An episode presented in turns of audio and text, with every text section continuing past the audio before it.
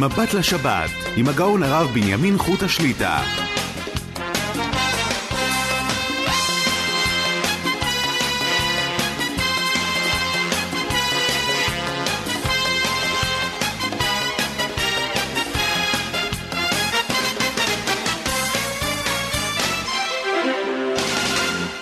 שלום וברכה, ברוך השם, נפגשים לשעתיים, מבט לשבת.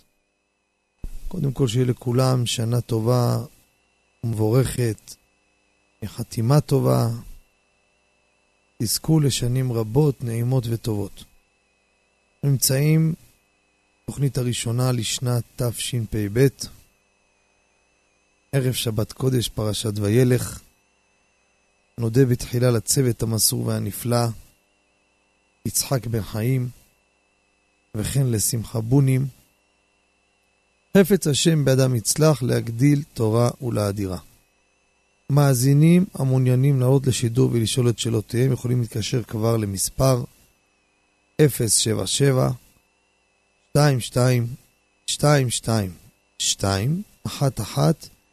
לאחר מכן שלוחה 8 לשיר השאלה בקול ברור ומספר טלפון יחזרו עליכם מההפקה. חוזר שוב, 077-522-11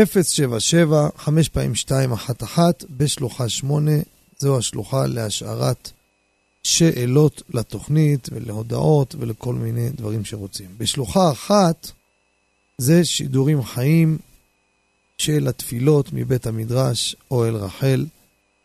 כל התפילות, 3 תפילות ביום, לאלו שמבודדים, אנוסים, מוסגרים, כל אלו כדי שיקיימו תפילה בשעה שהציבור מתפללים, יענו אמן, קדיש, קדושה, ברכו, קריאת התורה, ברכת כהנים וכן על זה הדרך. לפני שנתחיל, אתן את זמני התפילות למחר ולשבת קודש הקרובה, שבת תשובה. מנחה מחר בטלפון בשידור חי בשעה 5. ערבית ליל שבת עמידה בשעה 7:30, עמידה של שחרית 9, עמידה של מוסף 10, עמידה של מנחה של שבת 6, ערבית מוצאי שבת לאחר אמירת המבדיל בין קודש לחול בטלפון בשידור חי בשעה 7:30. בימים אלו כל הלילה סליחות ב-12:30, וכן ב5:45 בבוקר, לאחר מכן תפילת שחרית בשעה 6:15.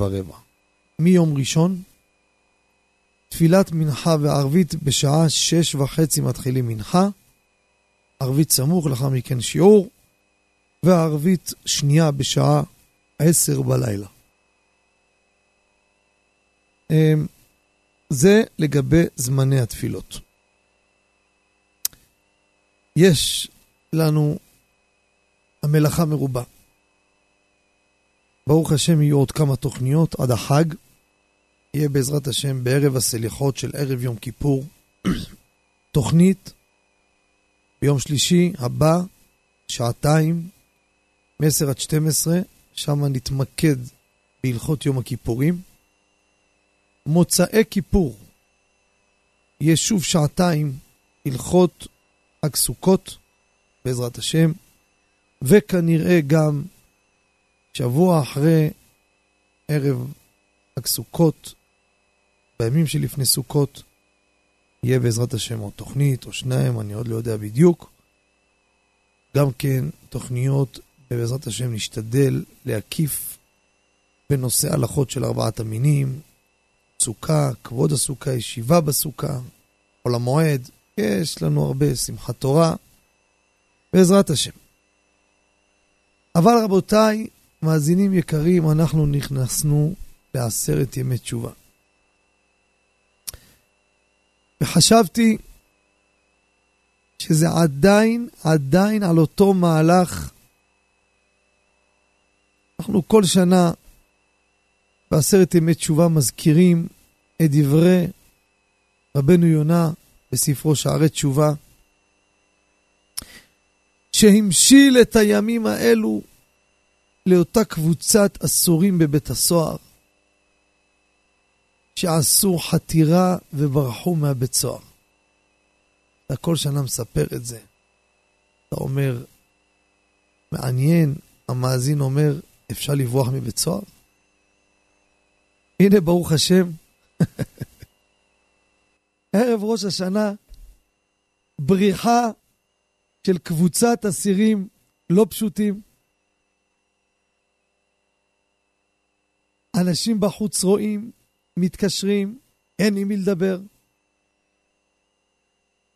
מזמן ידענו שלנו על מי להישען, כל כמה ימים מקבלים עוד רובד, להבין גם באיזה מושגים, באיזה רזולוציות, שאין לנו על מי להישען. אבל לא חלמנו שגם בבתי הסוהר, שמה, יש לנו מאזינים שם, אני יודע. אבל שמה, ברור שיש על מי להישען. מקום כזה שמור. עבדכם, אני ביקרתי בבתי כלא, לא מגזים אולי, מאות פעמים. לא בחוץ. בתוך האגפים. הגעתי עד המיטות של האסירים. לא שחלילה שישבתי בבית סוהר. אל תבעלו. בעלו לשיעורי תורה. יש הרבה מהבתי כלא מקשיבים ויודעים עד הקורונה. אז לפני הקורונה הם מגיעים כל שבוע. שיעור. שמסתובב בבית סוהר אומר, מפה לצאת, איך אפשר? זאת אומרת, שם כנראה הניסיון שלנו על מי להישען, הוא תופס עוד משקל. ופה אתה רואה, הנה, גם במקומות האלו ששם גם חשבנו, ברור, נכון שהיו פה עשרות אלפים שמתקשרים לכוחות הביטחון, שמחבלים מול ביתם, אין עם מי לדבר. והבינו טוב טוב השנה, הבנו עוד פרק מה זה לנו על מי להישען, אלא אך ורק על אבינו שבשמיים. אבל בכל זאת יש מקומות יותר רגישים, יותר בטוחים. אבל גם שם רואים שזה לא כך. יש אחד יחיד ומיוחד שהוא מחליט ומנהל את הכל. ואיך שהוא רוצה. וגם כשיצאו, וכדי להמחיש לך מה זה לנו על מי להישען, שתבין, יצאו, וזה רעה, וזה רעה, וזה מתקשר, וזה מתקשר. בסדר, שמענו, נבדוק, נשלח ניידת, ניידת, וכן על זה הדרך, אבל בינתיים, איך תחפש אותה? אבל מה המסר לנו רבותיי? זה עוד נדבך ואין לנו על מי להישען. אבל מאזינים, מאוד טוב טוב. כמה הדברים חודרים ומעוררים, אומר רבנו יונה מגירונדי. הייתה קבוצה בבית סוהר, זה 12 עולם, זה 13 עולם, קבוצה לא מבוטלת. יום אחד ישבו שיחת רעים בתוך הבית סוהר ואמרו, הרי כולנו על פי הטבע אין סיכוי שנצא מפה חיים. צריכים לעשות איזה מהלך איך לברוח מפה. ומה יכול להיות אם יתפסו אותנו? יחזירו אותנו לפה. גם פה אנחנו נמצאים. שיוסיפו עוד שנים. ונחיה פה 400 שנה. לא, מה עושים? איך עושים בריחה מבית הסוהר? שימו לב. החליטו אותו אגף, מהיום משמעת 100%. סבר את האוזן. אם בשש בבוקר הסוהר נכנס, להעיר את האסירים ולמנות אותם, ספירת מלאי, אנחנו מחייבים איש את רעהו כבר בחמש בבוקר, כולם לבושים ועטורים בתפילין, ומחכים לסוהר רק לקדיש על ישראל כדי להתחיל את תפילת שחרית. מעניין. סוהר מגיע. כל האסירים, ילד טוב ירושלים. מה קרה? החלטנו להיות בני אדם. יפה. עוד יום ועוד יום ועוד יום ועוד יום. סוהר אמר, תשמע, זה ברכה משמיים. להיות סוהר באגף כזה טוב. אז למה שאני לא ינצל את זה? היה הולך, עושה עוד עבודה ביום, וישן בלילה עם האסירים. אין עבודה. הם קמים לבד, הם ישנים לבד. מתוקים. אחרי תקופה שראו שהסוער נרדם טוב, כעת מתחיל המבצע. רים חפירה, כל יום מוציאים כזית עד כבצע חול מהאדמה. לא הרבה. לאן יש למהר? כך שנה, מצוין. אנחנו פה 30 שנה. שנה שווה להשקיע. כל יום בשתיים בלילה מוציאים חול, מפזרים אותו בפחי הזבל שאף אחד לא יגלה. חופרים מכסים. עוד ועוד ועוד ועוד ועוד ועוד. 8-10 חודשים רבותיי. הם כבר בתוך המנהרה בעומק, והם כבר רואים ומרגישים שעוד שכבה דקה של אדמה, וכבר הם נמצאים בסוף המנהרה, בורחים מבית הסוהר. אוי אוי אוי אוי, ברוך השם. אותו ערב ישבו כולם, לחצו ידיים ואמרו, מסיבת פרדה, כל אסיר בורח לעיר אחרת, שיחפשו אותנו. והיא הלילה, 2:30 בלילה, הם כולם כמו עכברים בתוך התעלה הזאת שהם חפרו, ואז הם פורצים את השכבה האחרונה, וכל אחד בורח. ברחו כולם, אחד לא ברח, נשאר שם. סוער, הם מעירים אותו כל בוקר. אותו בוקר לא העירו אותו, אז במקום ב6 הוא יתעורר ב6:45, מסתכל בשעון, אוי אוי אוי שלא עבור זמן קירת שמה. רץ לאגף, הוא רואה חדרים ריקים, כנראה הם בתוך הבית כנסת. בא לבית כנסת, הוא רואה רק אסיר אחד. אומר לו, מה קורה פה? איפה כולם? אומר לו, אני ואתה חסרים עוד 8 למניין. מה משנה? איפה כל העשרות אסירים? לא, בוא אני אראה לך. הכניס אותו לאחד החדרים באגף, לא תסתכל למטה. אוי אוי שומו שמיים. עכשיו הבנתי מה עשו לי. הרדימו אותי במשך זמן רב, ועשו את התרגיל המוצלח. כולם ברחו. שואל אותו הסוהר, וכבודו למה לא ברח? אומר לו, למה לא ברחתי? דבר ראשון, אני שומר חוק. דבר שני, מה רע לי פה?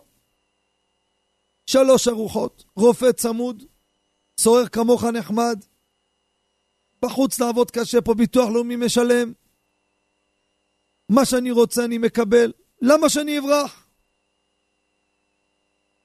תשמע, אני הולך להסתבך על הבריחה שעשו פה, אבל נראה לי שהמושל המלך אותך הולך לשים בתפקיד מאוד מאוד גדול.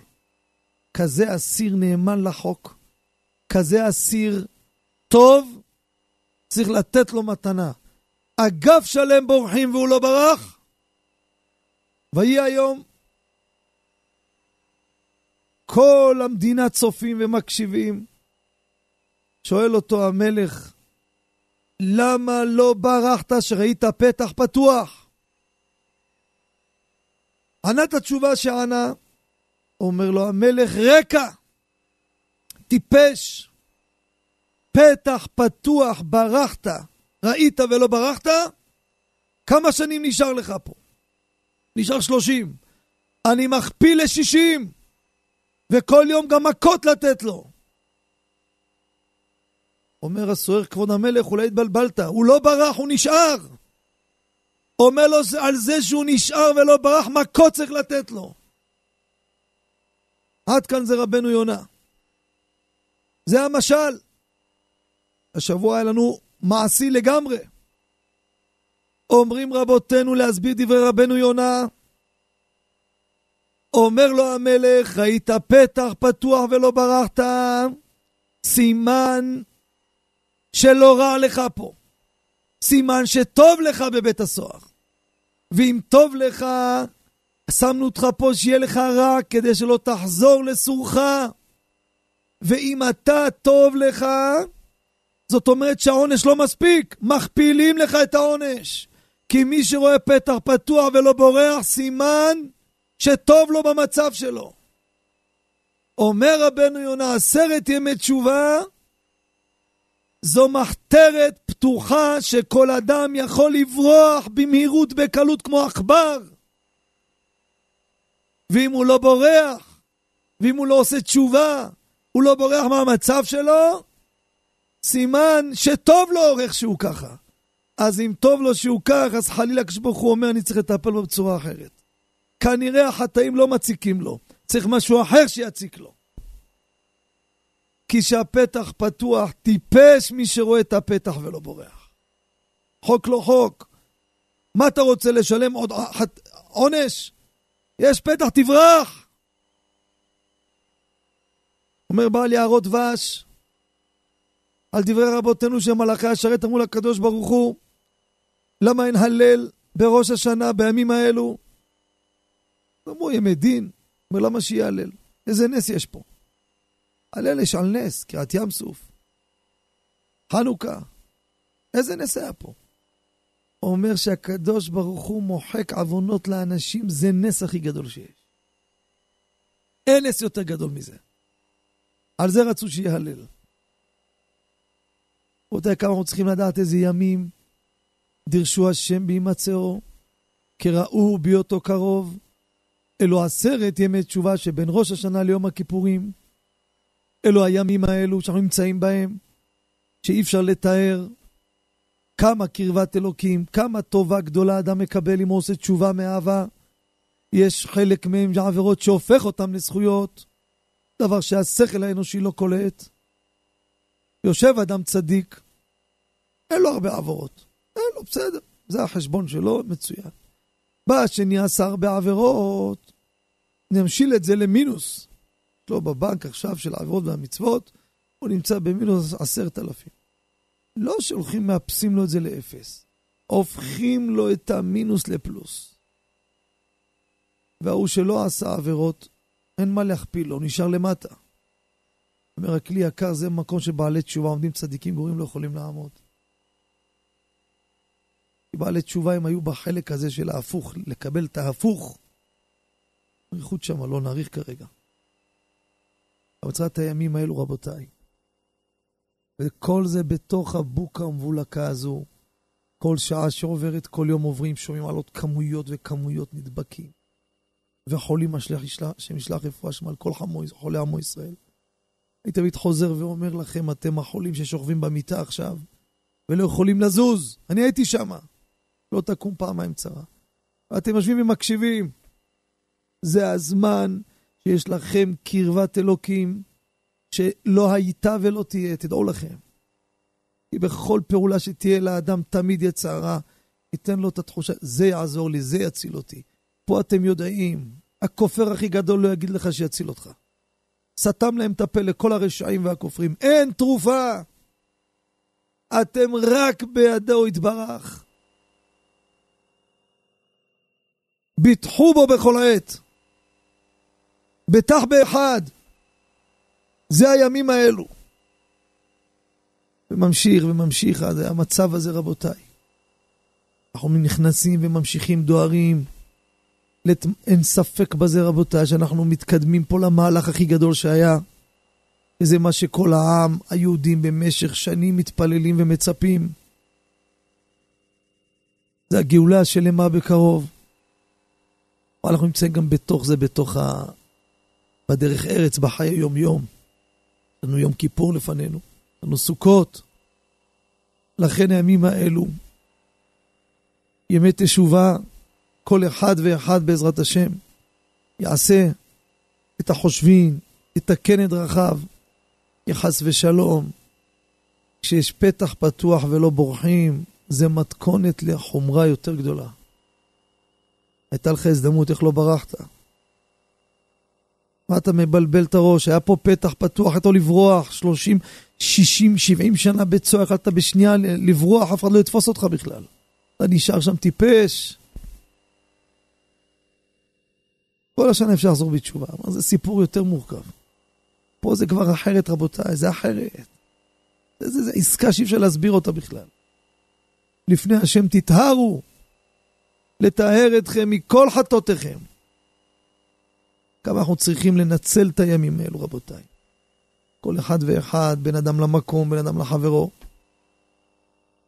אנחנו צריכים גם לגוע בהלכה, כמו שאמרתי. צריכים גם להקדיש בעזרת השם ערב כיפור ניגע גם כן בנושא תשובה של בן אדם לחברו. כרגע ניגע בנושא הלכתי, ניגע בנושא אחד, אם מספיק הזמן ניגע בעוד. יש לנו בימים האלו, 10 ימי תשובה, שינויי נוסח בתפילה ותוספות, שצריך לדעת את ההלכות, כי זה דברים שהם חובה לעיכובה. מה זה לעיכובה? אם לא עשה את מה שצריך, צריך לחזור ולהתפלל עוד פעם. יש לנו 2 סימנים בשולחן ערוך.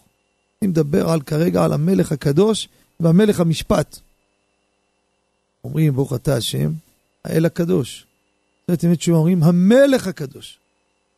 והשיבה אנחנו חותמים כל השנה, מלך אוהב צדקה ומשפט. ועשרת ימי תשובה חותמים המלך המשפט.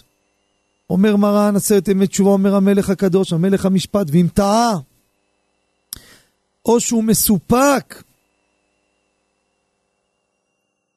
לא זוכר, מה אמרתי? לא זוכר. אם הוא במלך הקדוש, פה הטעות שלו, אמר אל הקדוש, או שהוא מסופק מה אמר, עוזר לראש העמידה.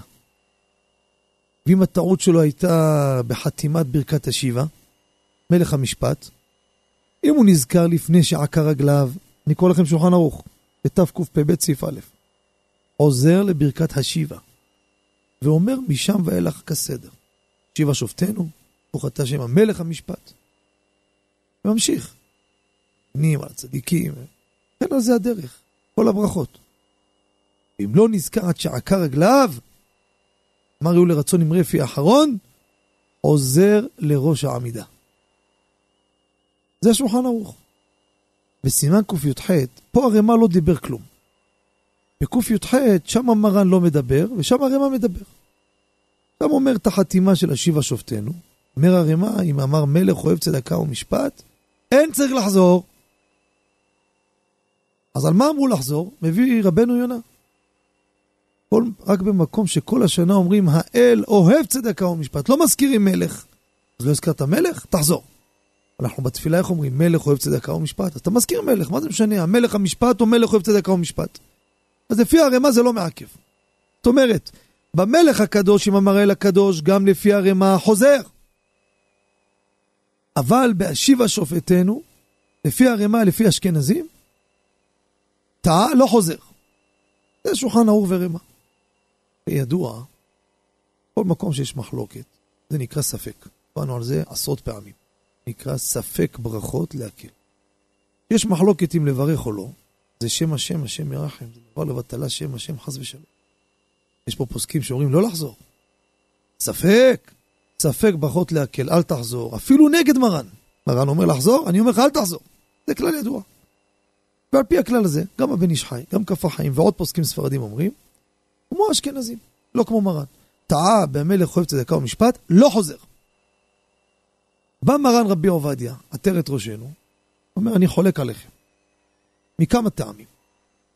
דבר ראשון, תאר לך אדם נמצא בעל הצדיקים ועל החסידים וכו'. אוי, אמרתי, מלך אוהב צדקה ומשפט.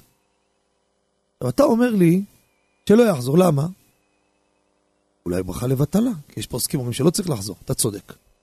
ולכן מה? ימשיך. אתה יודע מה עשית?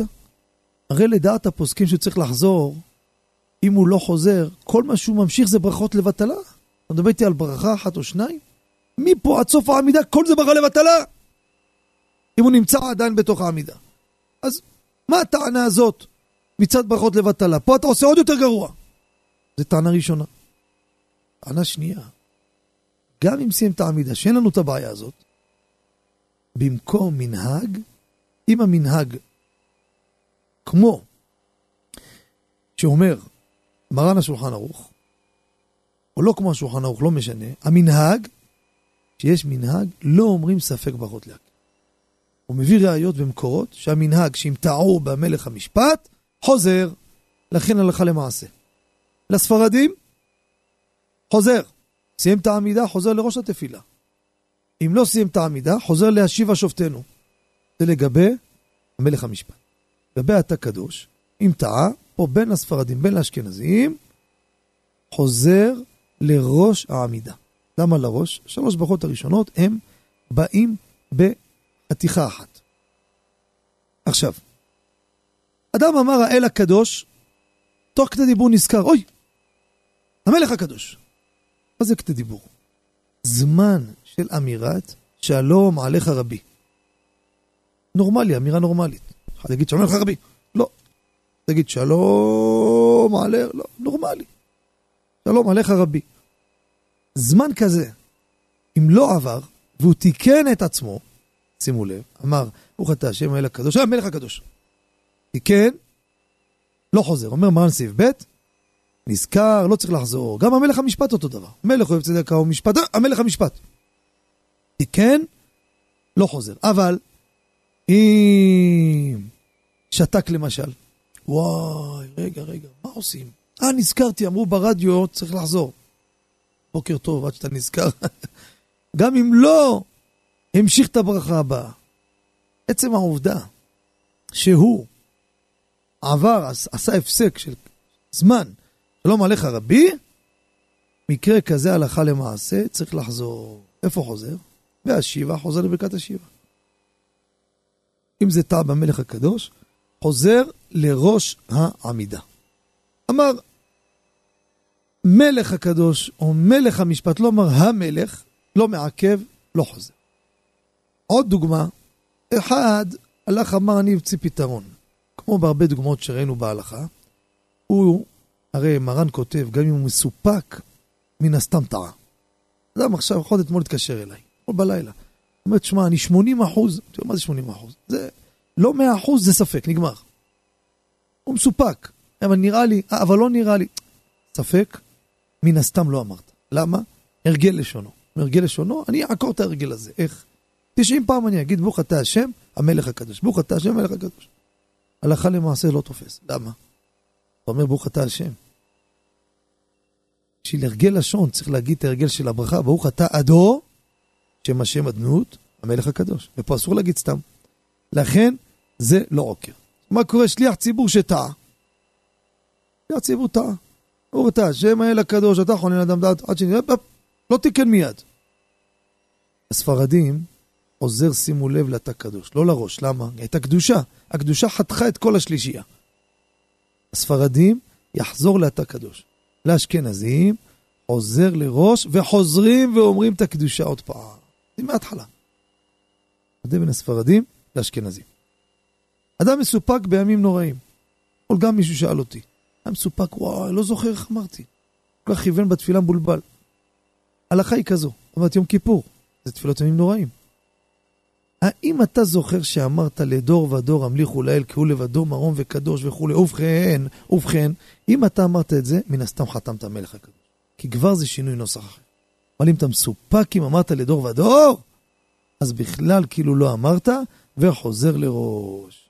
עוד 2-3 פרטים, בשבת הקרובה ליל שבת, מעין 7 אומרים, המלך הקדוש שאין כמוהו. ואם טעו ואמר אל הקדוש אין כמוהו, אם לא שימו את הברכה, עוזרים מגן אבות בדברו, האמתים במאמרו, וממשיך. המלך הקדוש אין כמוהו. אם סיים, לא חוזר לראש. עוד דבר מרן מביא, יש תוספות. זוכנו לחיים, מלך חפץ בחיים. כותבנו בספר חיים. לא אומרים חיים טובים, חיים. בסוף, בהמשך, אנחנו שם נכתוב לחיים טובים. מתחילים בהתחלה לבקש קצת חיים. אחר כך שדרג לנו את זה, חיים טובים, לא מבקשים מההתחלה את הכל. אבל זה התוספות האלו, הם הלכה למעשה, כותב מרן, אם טעה לא חוזר. אבל, רוצה לומר אותם, סוף העמידה אפשר לומר את הכל, אחרי הוא לרצון עם רפי. או, שימו לב, בשמע קולנו, אפשר לומר את התוספות, אבל חוץ ממי חמוך האב הרחמן, זוכר את צוריו באחים לחיים. למה? זה לא בקשה, זה שבח. שבח באמצע שמע קולנו זה הפסק. לכן בשמע קולנו, את זה לא יאמר. עוד פרט 1-2 אחרונים, שיר המעלות ממעמקים אנחנו אומרים עשרת ימי תשובה. בתפילת שחרית, אחרי השתבח. האם זה חלק מהתפילה או תוספת? מה זה משנה? שימו לב. הוא הגיע השתבח, בא לסיים, כבר החזן כבר אמר, ברכו את השם המבורך. ענה ברוך השם המבורך לעולם ועד. האם הוא יכול לומר שיר המעלות? או שלא? אתה עלית ברכות, צריך להתחיל איתם, זה תוספת. תפסעת, לא אמרת במקום, נגמר. פה רבותיי, יש הבדל בין הספרדים לאשכנזים. תראו בקיבה מועד. לספרדים זה חלק מהתפילה. אפילו שענית ברכו, תאמר שיר המעלות ממעקים קראתיך, השם תגמור, ותתחיל ברוכת, השם מוקר מלחמים, יוצרו וברוכות שעושה שלום וכו' וכו'. אשכנזים, אם ענה ברכו, לא אומר שיר המעלות. תראו בקיבה מועט המקורות ספרדים ואשכנזים. פרט אחרון, אנחנו בסוף העמידה אומרים, עושה השלום במרומיו. למה השלום? השלום בגימטריה, זה שם של מלאך ספריאל. זה המלאך הממונה לכתוב אותנו לחיים טובים ולשלום. עושה השלום. הוא יעשה שלום עלינו וכו' וכו'.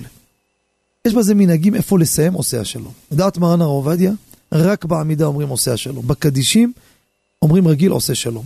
יש נוהגים אחרת, כל אחד יעשה כמנהג אבותיו ורבותיו. זה, יש עוד הרבה מה לדבר, אבל הפתיח הגיע לסיומו. בעזרת השם, בערב כיפור אנחנו ניגע בעוד הלכות חשובות, גם דיני בין אדם לחברו, כמובן בסימן תרש"ו, הלכות יום הכיפורים. אנחנו תקף יוצאים להפסקה, רק לפני כן נודיע, בעזרת השם השבת הזו שבת תשובה לתושבי אשקלון. השבת בעזרת השם אנחנו נשבות בעיר אשקלון, שבת שכולה תורה ברשות סגן ראש העיר רבי אברהם עשור, השם שמרו וחייהו. אני אהיה בשכונת העתיקות, שיעורים יהיו שם, יש מודעות לבתי כנסת, אבל שיעור המרכזי יהיה בבית הכנסת בית הארון, בשעה 4:30 בצהריים, רחוב שי עגנון 10. יש שיעור בהלכה, שילוב עם מוסר, דברי חיזוק. שאר השיעורים כמו שמפורסם במודעות רחוב, לגבי שאר המקומות איפה שאנחנו נהיה לפי מה שהם תכננו. יום ראשון הקרוב הבא עלינו לטובה, לתושבי רמלה, בית הכנסת גאולה, רחוב הרצל 48, בשעה 7:30 בערב, אבל שיעור בהלכות סוכה. זה בקשת הקהילה, ברשות הרב הגאון הרב מתתוב, הרב הגאון רבי רד גד כהן, ובעזרת השם יום ראשון הקרוב בשעה 7:30, ונשתמע. יום שלישי הבא בשעה 10-12, שעתיים, הלכות יום הכיפורים. נראה אולי עם חלקים מאזינים נשלב, גם מוצאי כיפורי, עוד שעתיים הלכות סוכר, 4 המינים, בעזרת השם כפי שאמרתי. אז זה התוכנית, השם יחיינו ויזכנו לגבי זה. מילה קטנה, אלו שעדיין עוד לא זכו בברכת השנה באוהל רחל, הזדמנות פז, לא חבל לפספס. ראש השנה בירכנו שם שם, יום כיפור, ליל כיפור, פתיחת ההיכל של כל נדרי, נזכיר שם שם רבותיי, עת רחמים ורצון. מי שירצה, תרומה חד פעמית 700 שקלים להחזקת המוסדות והכוללים, ושנה שלמה, 13 חודשים, הזכירו אתכם שבת שם שם, בטלפון שלנו, של אוהל רחל, 38 לשיר עוד יחזרו אליכם, 077-522-11, המכן 38. אנחנו יוצאים להפסקה, מיד שווים למאזינים הנפלאים, בבקשה.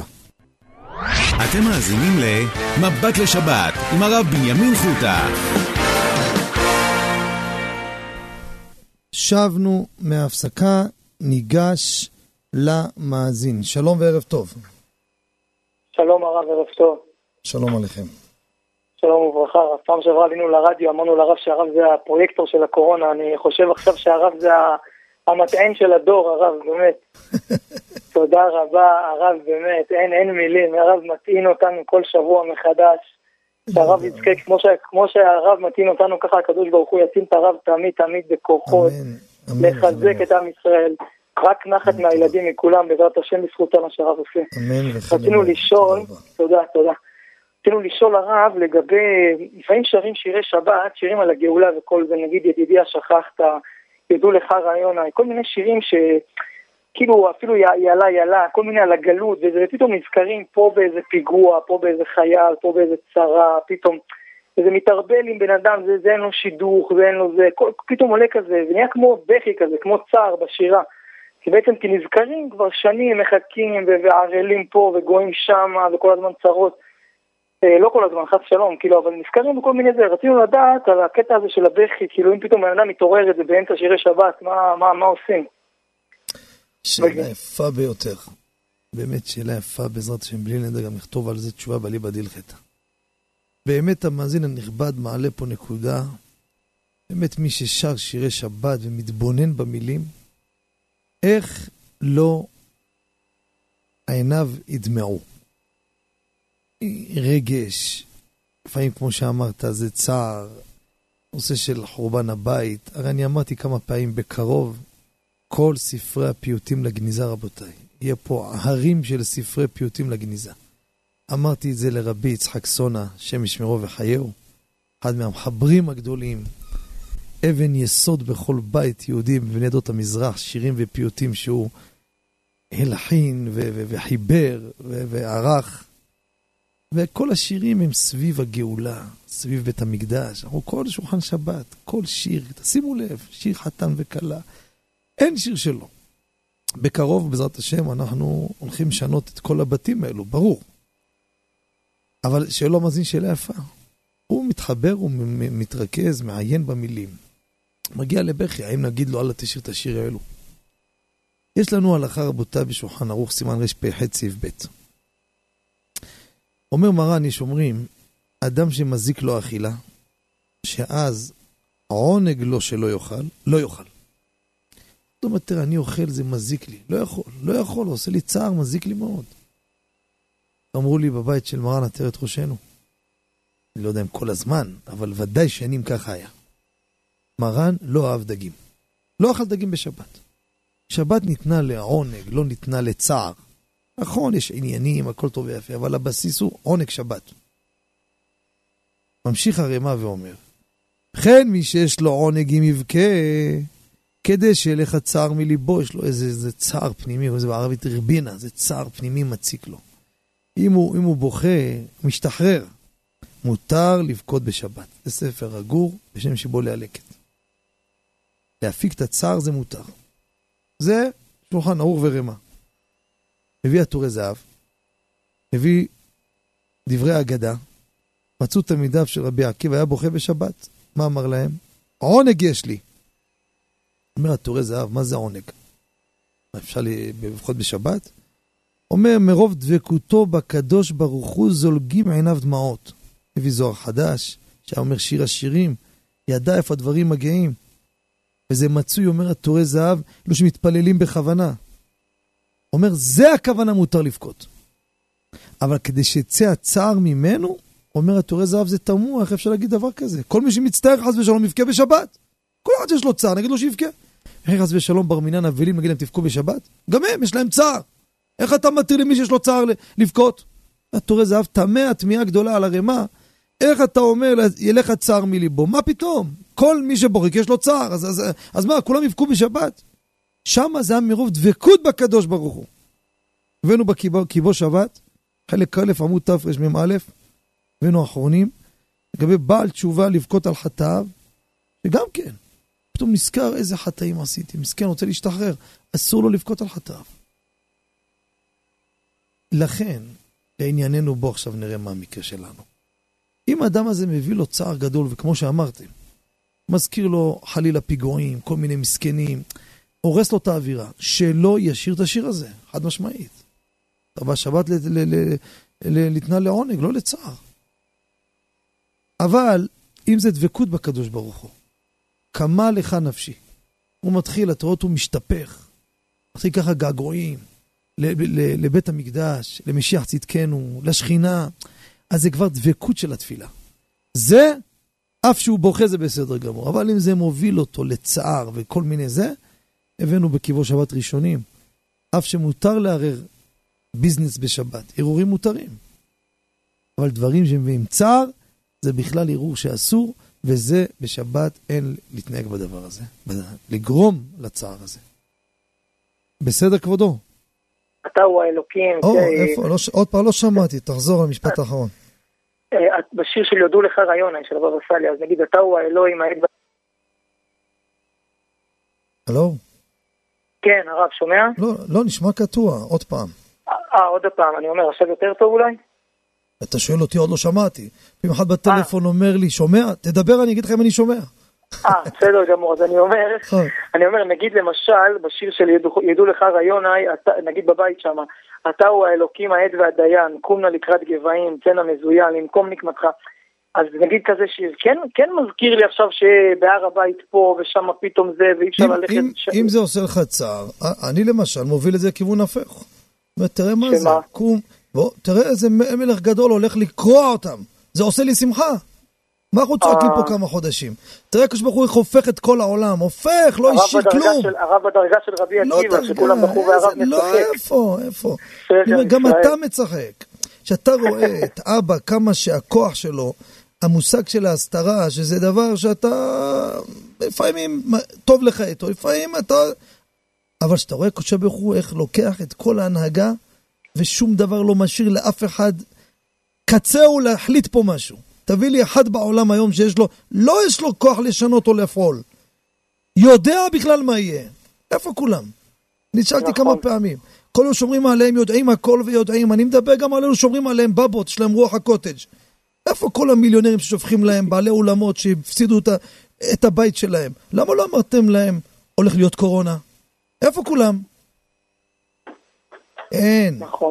אך ורק אין לנו על מי להישען. שאתה רואה את הכוחו של קודשה בירחו, ומה זה כוחו? זה כוחו? איזה וירוס ככה שאפילו לא בריאה קלה, כמו שאמר לטיטוס. שם זה היה איתוש. זה דבר שיש בו ממש. הוא שייך בדיני ביטול. בריאה לא בטלה באלף. אבל פה זה אפילו דבר שהוא לא ממשי בכלל בביטול ברוב. זה משהו ויראלי, וירטואלי. וזה משגע והפך את כל העולם, ועדיין ממשיך לבלבל את כל העולם, ואת כל המתלווה אליו. אז אתה אומר לי, אתה רואה את הפיוט הזה, אתה מקבל מושגים, מה, אבא תראה איך תופס את העסק. אתה מתחיל לקרוא את הנביאים, מה הבטיח, אתה מבין, עכשיו הכל הולך להיות. הכל, כוחו של קודשה בריחו, מי חלם בכלל? מי חלם? אתה ממספר אחד בעולם איך דיבר, לכו תשמרו שבת, איפה הגענו? תגיד לו, זה הגיוני מה שקורה פה? תראה איפה העולם הגיע. מקומות שאנשים חרטו על גופם, שזה מקומות שיעבדו ב-24/7 במשך 365 ימים, נכתר בארצות הברית, מקומות בילויים, הכל הושבת. הסתובבנו פסח שעבר, רחובות שלמים, אין שלטים, הכל חושך ואפלה. תענוג לראות את זה. זה תפוך, זה מביא שמחה, אתה מקבל פה אמונה וביטחון. שומע אותי? כן, כן, בטח, זה עושה לי סדר בראש הפוך, להסתכל על החיובי. אם עושה סדר, תתחיל לשיר את זה בשבת לכיוון השני. ממש תודה רבה, שהרב ידע כל הסיפורים שהרב מספר על העזיז, על היעלום, הרב הכל רשום, החידושים, אנחנו מתחזקים מזה. שקוח. תמיד, חוזרים על זה בשולחן שבת, אין מילים הרב, אוהבים את הרב, תודה רבה רבה רבה, על הכל, באמת, ממש תודה רבה. תודה רבה לכם, שיהיה לכם שנה טובה ומבורכת, כתיבה וחתימה טובה, תזכו לשנים רבות, נעימות וטובות. כן, אנחנו נעלה עוד מאזין, ואם לא נגמור לפחות, אז תחילת שעה הבאה אנחנו נחזור ברצף למאזינים. שלום וערב טוב למאזין. שלום לך הרב. שלום עליכם. כן, דוד רחמינוב. רבי דוד רחמינוב, ספתח טוב לשנה. אחד התלמידי החכמים החשובים מחידון ההלכה, אחד הפייטנים והחזנים הגדולים. ברוך הבא, מה שלום רבי דוד? ברוך השם, שכל הרמה של הכל יום ברוך השם. זה הפתעה בתחילת שנה לשמוע את כבודו. וכן למור, וכן למור. חבוד רבי דוד. רציתי לשאול שאלה, מרן בסימן שינקף א', הרי פוסק שינקף, בסוף כותב שם השם צביעה הם אוכלים. עכשיו ידוע שהיום כאלה ששמים אתרוגים, נגיד, ליד התפוחים, כדי נצליח ככה שיקבל צבע צהוב. והרב עובדה גם בדקנו פוסק בחזון עובדה בסוכות שם, שמתאין לזה בעיה. רציתי לשאול אם שבת שסמוכה ליום טוב. אדם שעכשיו ייקח את רוב ועשים כמה נגיד... אין לו דוגמה השבת, רבי דוד. השבת רוצה לשים תפוחים כדי שעד סוכות יציבו לו את רוגים. אין לו דוגמה. אז זהו, השאלה באמת אם יש בגן הכנה או לא. זה מה שמדיס טובה. זה שאלה מיוחדת ביותר. אני בלי נדר גם על זה רוצה לחטוף אותה ולכתוב בעלי בדיל חטא. רק שהמאזינים שיקראו את הספר יגידו מאיפה חותה הביא שאלות כאלו יפות. הנה אתם רואים שום דבר לא ממני, התשובות אני עובד עליהן, שאלות זה של המאזינים. רבי דוד, זו שאלה מיוחדת ביותר. טבע אנחנו ניגע בכמה כללים בדיני הכנה ומשם נחתור להלכה למעשה בסיפור המדהים שכבודו מעלה. אני מאמין שהרבה תלמידי חכמים שמקשיבים יעלו את זה כדיון, האם יש בזה הכנה לשים תפוחים ליד אתרוגים בשבת לצורך החג. אבל אני שומע פה שאנחנו פה כבר יוצאים כבר להפסקה, אז רבי דוד, בעזרת השם, תחילת שעה הבאה, לא ניתן את הפרסום למחברי הספרים בזריזות, וכבודו יישאר איתנו, רבי דוד. בסדר? יישאר איתנו על הקו, אתה יכול להזין בטלפון. תחילת שעה הבאה, אני אחזור על השאלה בקצרה, צריך לתת לשאלה של כבודו במת כבוד כמו שצריך, ואנחנו בזריזות ניתן לזה את הניתוח, וכדרכה של תורה. אם יש אנשים חושבים הפוך, אני אשמח לשמוע גם כיוונים אחרים. מיני ומנכון, נגיע בעזרת השם לסוג הלכתה, שמעת את העלי בדלכתה. אז נצא להפסקה, מזינים מקרים, מיד נשוב. בינתיים מי שרוצה עוד לשידור יכול להתקשר כבר למספר 077-22-22-22-11.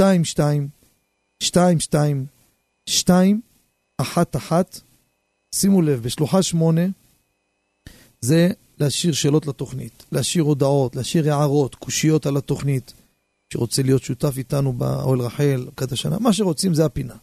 בשלוחה 1 זה שיהיה לכם בכיס.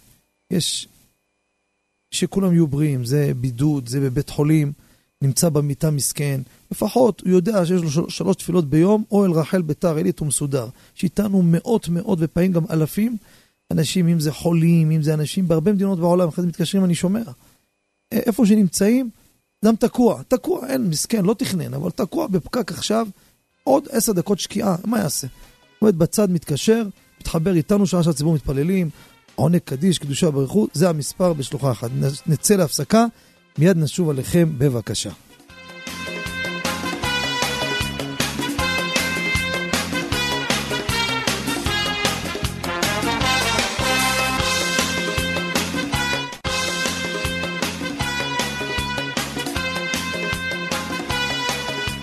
מבט לשבת עם הגאון הרב בנימין חותה שליט"א.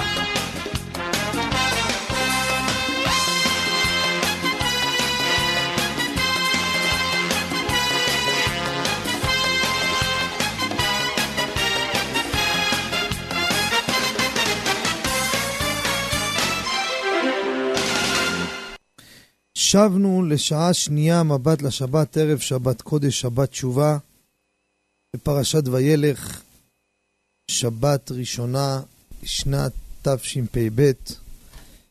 שיהיה לכולם שנה טובה ומבורכת. נודה לצוות המסור, שמחה בונים, וכן ליצחק בן חיים. חפץ השם אדם יצלח להגדיל תורה ולהדירה. מאזינים המונים לעוד לשידור ושאלות שלותיהם, יכולים להתקשר כבר למספר 077-22-22-22-11. לאחר מכן 38, להשאיר השאלה בכל ברור מספר טלפון, יחזרו עליכם מההפקה. אני חוזר שוב,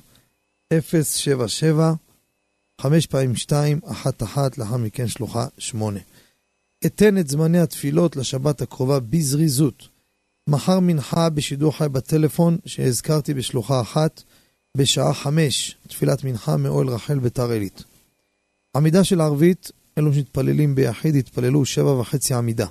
שחרית עמידה של שבת 9, מוסף 10, מנחה של שבת 6, ערבית מוצאי שבת בשידור חי בטלפון, לאחר מכן עובדים בקודש לחול, 7.5, לאחר מכן חבורת הרשב"י, סליחות גם היום בערב, 12.5, גם מוצאי שבת, וגם בבוקר, ב5:50, בתפילת שחרית בשעה 6:15. ערבית נוספת כל יום בשעה 22:00. זה לגבי מנחה ערבית מיום ראשון, מנחה בשעה 6:30, ערבית סמוך, לאחר מכן שיעור, וערבית נוספת בשעה 10. לפני שנשוב למאזין הנכבד שאיתנו ממתין על הקו, יש לנו את הפינה המיוחדת של מחברי ספרים. כפי שאני אמרתי ואני חוזר ואומר, הרדיו מפרגן פה פרסום ללא תשלום למחברי ספרים, שיוציאו ספרים בכל מכמני התורה, בהלכה, בהגדה, בדרש, בפלפול, במוסר, שאלות ותשובות. אנחנו נותנים פרסום עם מספר טלפון, עם שם של המחבר, מאיפה גר, על מה הספר מדבר בתמצית. צריך לשלוח 2 עותקים אליי הביתה, בנימין חותה, ביתר עילית, רחוב קדושת לוי 40/14. אני עובר מלמעלה, הביא תקציר עם טלפון. אז הספרים החשובים שיש לנו, רבותיי, להשבוע, יש בשעה טובה, יצא כבר השבוע, ממש שמחה, שוט הידוע ברכת יהודה חלק ח' של הרב הגאון רבי יהודה ברכה שליטה, ראש כולל חווה דעת ירושלים. פשוט שלא ידוע ברכת יהודה יצא חלק ח', תשובות מקיפות בארבע חלקי שולחן ערוך. מי שרוצה להציג בטלפון 02-5712-565, אני חוזר שוב 02-5712-565. יש עוד שוט שאלות ותשובות בשובך לציון. הביא אותו הרב הגאון בן ציון כהן שליטה מהעיר נתיבות. גם תשובות מקיפות בהלכה עם פסקים מהגאון הגדול, ראש הישיבה, רבי מיר מזוז שליטה. בטלפון, מי שרוצה להשיג 054-847-9918. אני חוזר שוב, 054-847-9918.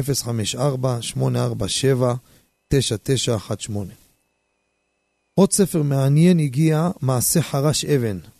חבר אותו הרב הגאון שחר יאיר כהן שליטה מהעיר פתח תקווה, כפר אברהם. חידושים מתוקים ונפלאים על התנ"ך, על התלמוד והמדרשים, שפה ברורה. טלפון 054-841-3666. אני חוזר שוב, 054-841-3666. עוד ספר אחד אחרון להשבוע, מנחת מרחשת. חבר אותו הרב הגאון, אורן צדוק שליטה, רב ומורה צדק, מהעיר מודיעין עילית קריית ספר. ספר עוסק על כל כולו על גדר הלחוך. מי שיודע מה זה, זה מאכל של התימנים, מה הברכה של הלחוך הזה. ספר מקיף מאוד, ספר מעניין, כריכה קשה. אז לא רק תימנים, קל וחומר תימנים. הנה ספר מעניין, מספרו 0533-105-405.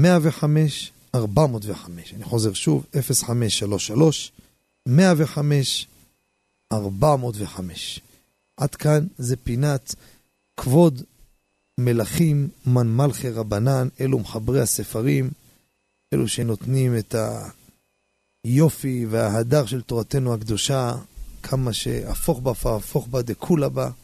ברוך השם, שיהיה להם במזל טוב על החיבורים הנפלאים, ימשיכו עוד חיבורים רבים בעזרת השם לזכות ולהגדיל תורה לאדירה.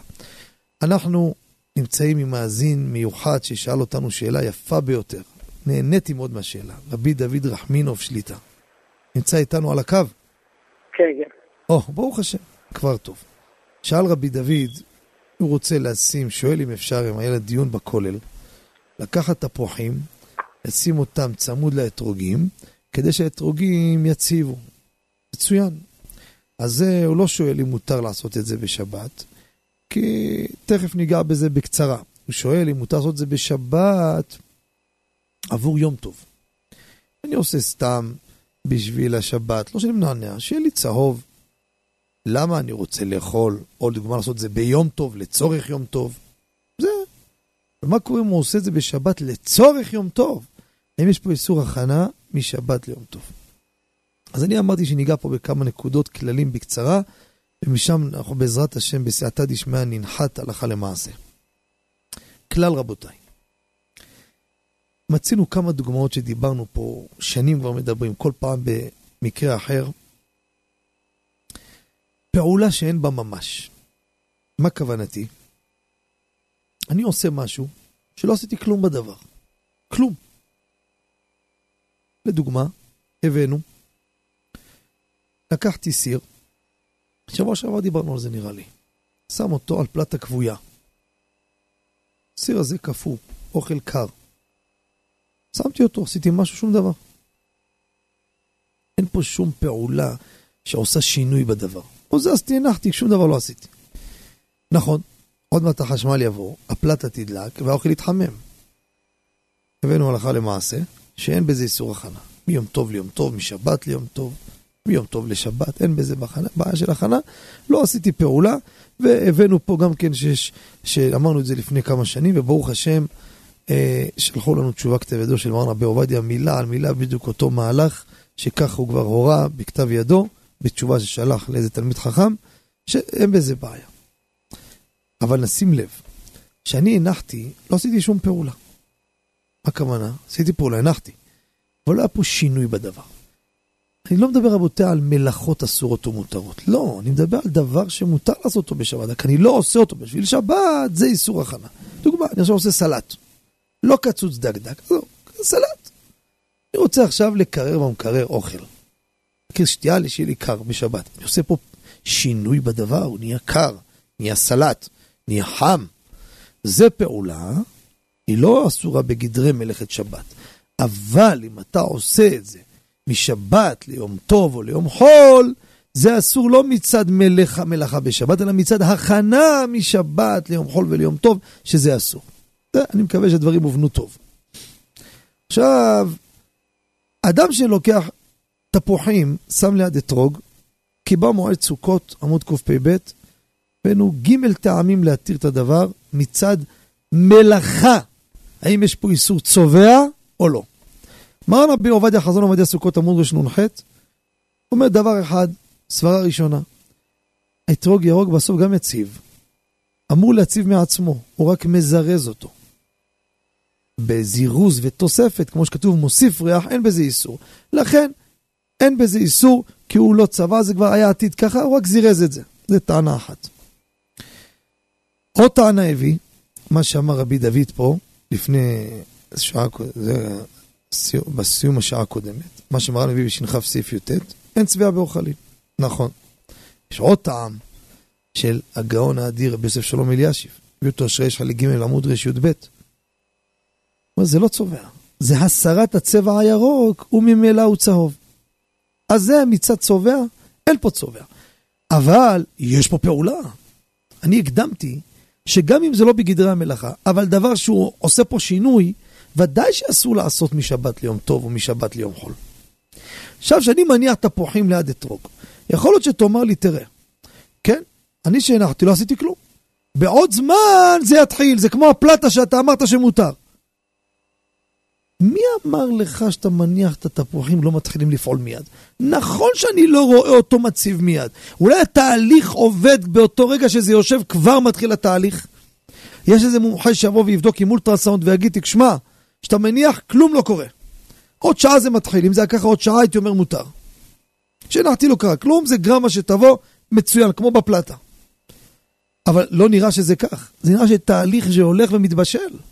כשאני שם תפוחים, מתחיל התהליך, זה לא במכה, אבל התהליך מתחיל מאותו רגע. וממילא יש פה דבר שאני פועל בו ומשנה ועושה, אני לא רואה, אבל יש פה ודאי שינוי פנימי. לכן לעניות דעתי, מי שעושה את זה, עובר על איסור הכנה, אם הוא עושה את זה לצורך. יום אחר, שבת ליום טוב, יום טוב לשבת, ליום חול, לא משנה. אם זה לא לצורך המיידי, זה אסור. מצד צובע, אין בזה צובע. אתה לא תהיה חיתירו הפוסקים, הוא עושה את זה ביום טוב. מה הבעיה? שם בליל יום טוב, שיהיה לו צהוב. הנה, אין בעיה. אם יש פה בעיה של, שעושה פה שינוי בדבר, ודאי שיש פה, עניין של הכנה. לכן לעניות דעתי, אסור לעשות את זה בשבת עבור יום טוב. אם יבוא מומחה, באמת מומחה, מתייגיד לי, תשמע, אין סיכוי, שום דבר לא יתחיל בכלל. זה לוקח לו כמה שעות עד שהוא מתחיל בכלל לדגדג את האתרוג. כרגע כלום, תוציא אותו, תחזיר אותו, לא עשית כלום, הנה חינמי פה יהיה מותר. אבל קשה לי להאמין שזו המציאות. זה דבר שתהליך שהולך והתבשלות והולך ונרקם המהלך. מה אומר רבי דוד? טוב, צריך לבדוק את זה במציאות. אבל כבודו מסכים עם ההגדרה? כן, אני מאוד מבין את ההגדרה, נכון?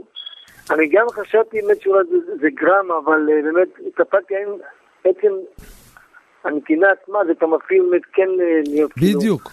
אז ברור שכיוונתי לדעת גדול. לא בדוק. שיהיה לכבודו חתימה טובה, רבי דוד, ימשיך להגדיל תורה לאדירה, לשמח אלוקים ואדם, שנה טובה ומתוקה שיהיה לכם. אמן, חיים עוזר לכם. שבת שלום. נעבור למאזין הבא. שלום וערב טוב. כן. שלום וברכה, יברכך שמשמרך. וכן למור. רציתי לשאול, בקשר לקוביות של הרב, לפני שאני שואל את זה, רציתי להבין מה שהרב כתב לגבי ההכנה. דוגמה, אמרו שאדם להקל את הצום, כדאי לאכול תמרים, ענבים ושקדים. יומיים לפני הצום, כי הוא על התחיל.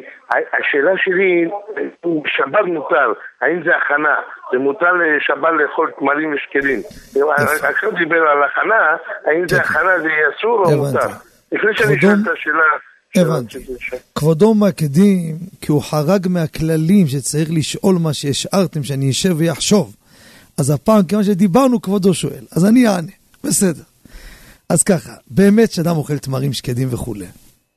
נכון שזה בשביל הצום, אבל כרגע יש לו תועלת. הוא אוכל, הוא נהנה, הוא מתחזק. ואמרנו שבוע שעבר, גם רחיצה מיום טוב ראשון של ראש שנה ליום טוב שני, נכון שאני עושה בשביל יום טוב שני, אבל כרגע אני נהנה, כרגע אני מתנקה, כרגע אני מתרענן, כרגע אני מתקדש במקווה. נכון שאני עושה לצורך היום הבא, כרגע יש לי הנאה מיידית. כשיש לי תועלת מיידית, זה לא אסור מצד החנה. מוי ביין.